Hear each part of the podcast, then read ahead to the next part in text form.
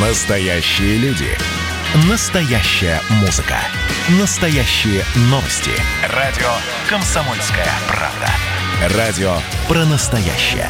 97,2 FM. эм. Как дела, Россия? Ватсап-страна! И начинаем. Группа американских сенаторов внесла в Конгресс законопроект о введении санкций против России по делу Алексея Навального. Э, в этом законопроекте, э, во-первых, предложено определить, нарушала ли Россия международные нормы по применению биологического оружия. При положительном ответе предусмотрены меры против различных чиновников.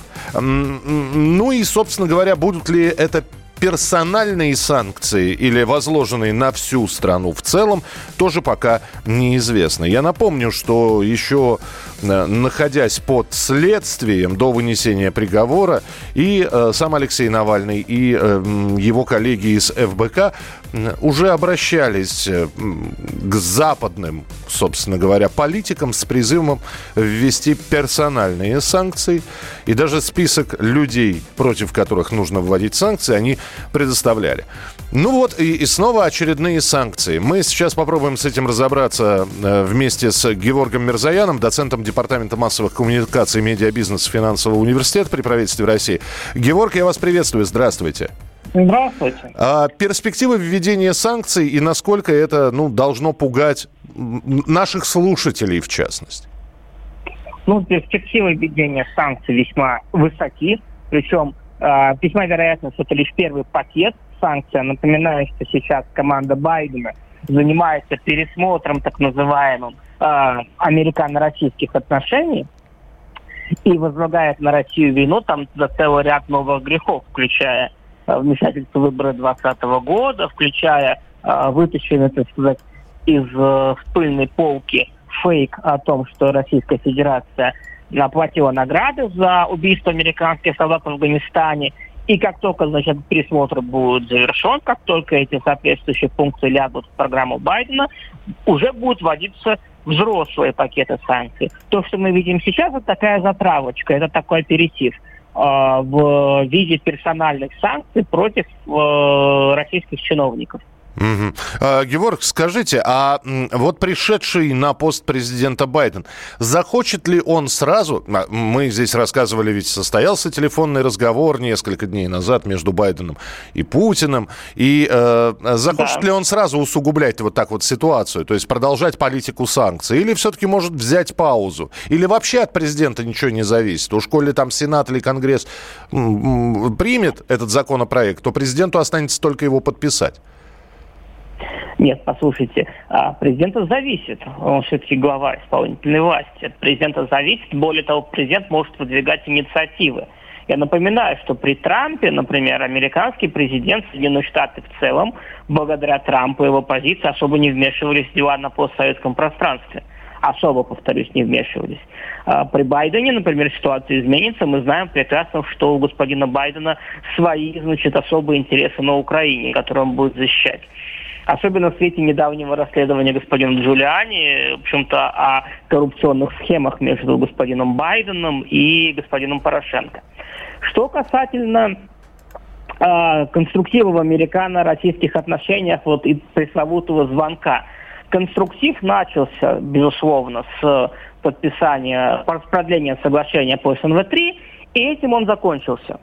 То есть больше э, на серьезные какие-то темы, э, если, конечно, не припрет особая нужда, Джозеф Байден говорит с Россией в конструктивном ключе не собирается. Москва враг, Москву нужно давить, и тем более сейчас Америке, в общем-то, нужен комфортный э, внешний враг в свете серьезного раскола внутри американского общества. Что касается бояться, не бояться россиянам, я забыл, к сожалению, ответить на этот ваш вопрос, то я понимаю, что бояться не надо. Смысл бояться, понимаете? Вот когда э, какие-то действия зависят от нас, а, мы можем бояться, мы можем что-то делать, чтобы их предотвратить, мы можем как-то обвинять наши власти в том, что наша власть себя неправильно повела. Но санкционная политика Соединенных Штатов против России от России уже в принципе не зависит от российских действий. Что бы мы не делали или не не делали, как, какие бы э, шаги мы не предпринимали, э, санкции все равно будут вводиться, потому что санкционная политика как таковая уже зашла в лимб. Э, то есть это санкции ради санкций.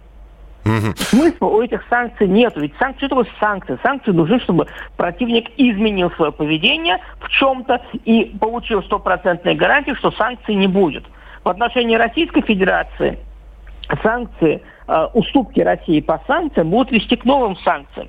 Именно поэтому большой привет всем тем отдельным отечественным интеллектуалам, которые просят э, власть отпустить Навального э, через амнистию или через там апелляцию только для того, чтобы американцы не вводили санкции против Северный поток-2. Это бессмысленно и не просто бессмысленно, это контрпродуктивно, потому что пока американцы вводят санкции, знаете, так вот э, деловато, потому что они понимают, что ну а смысл, то есть Россия не изменит свое поведение, это просто просто очередной там, дополнительный удар по России. А если они почувствуют кровь, если они почувствуют, что Россия действительно под санкциями может изменить свое поведение, вот тогда дело вступит самое настоящее ограничение экономического плана, а не те, что сейчас. Спасибо большое. Георг Мирзаян, доцент Департамента массовых коммуникаций и медиабизнеса Финансового университета при правительстве России, был у нас в прямом эфире. Ну вот Георг Валерьевич говорит, что ну, должны были как-то отреагировать. Ну вот введем санкции. Повлияет ли это сильно на нашу жизнь? Нет, не повлияют. Потому что персонально скорее будут введены против определенных людей. Значит, если у них есть зарубежные счета, заморозить, въезд-выезд запрещен, ну и так далее. На нашей с вами жизни это вполне, как говорит Георг Мирзаян, вполне вероятно с большей степенью, значит, вероятность никак не отразится. Кто виноват и что делать, в нашей стране знает каждый. А вы попробуйте предсказать, что будет – Каждый четверг в 8 вечера по московскому времени главный редактор «Комсомольской правды» Владимир Сунгоркин делает прогнозы, как станут развиваться события. И у него это отлично получается. У нас очень сильная налоговая служба. Руководитель ее, господин Мишустин, это один из выдающихся управленцев. Ему бы возглавить правительство. Байден может победить с минимальным перевесом. И, скорее всего, они будут спорить, ходить в Верховный суд, доказывать.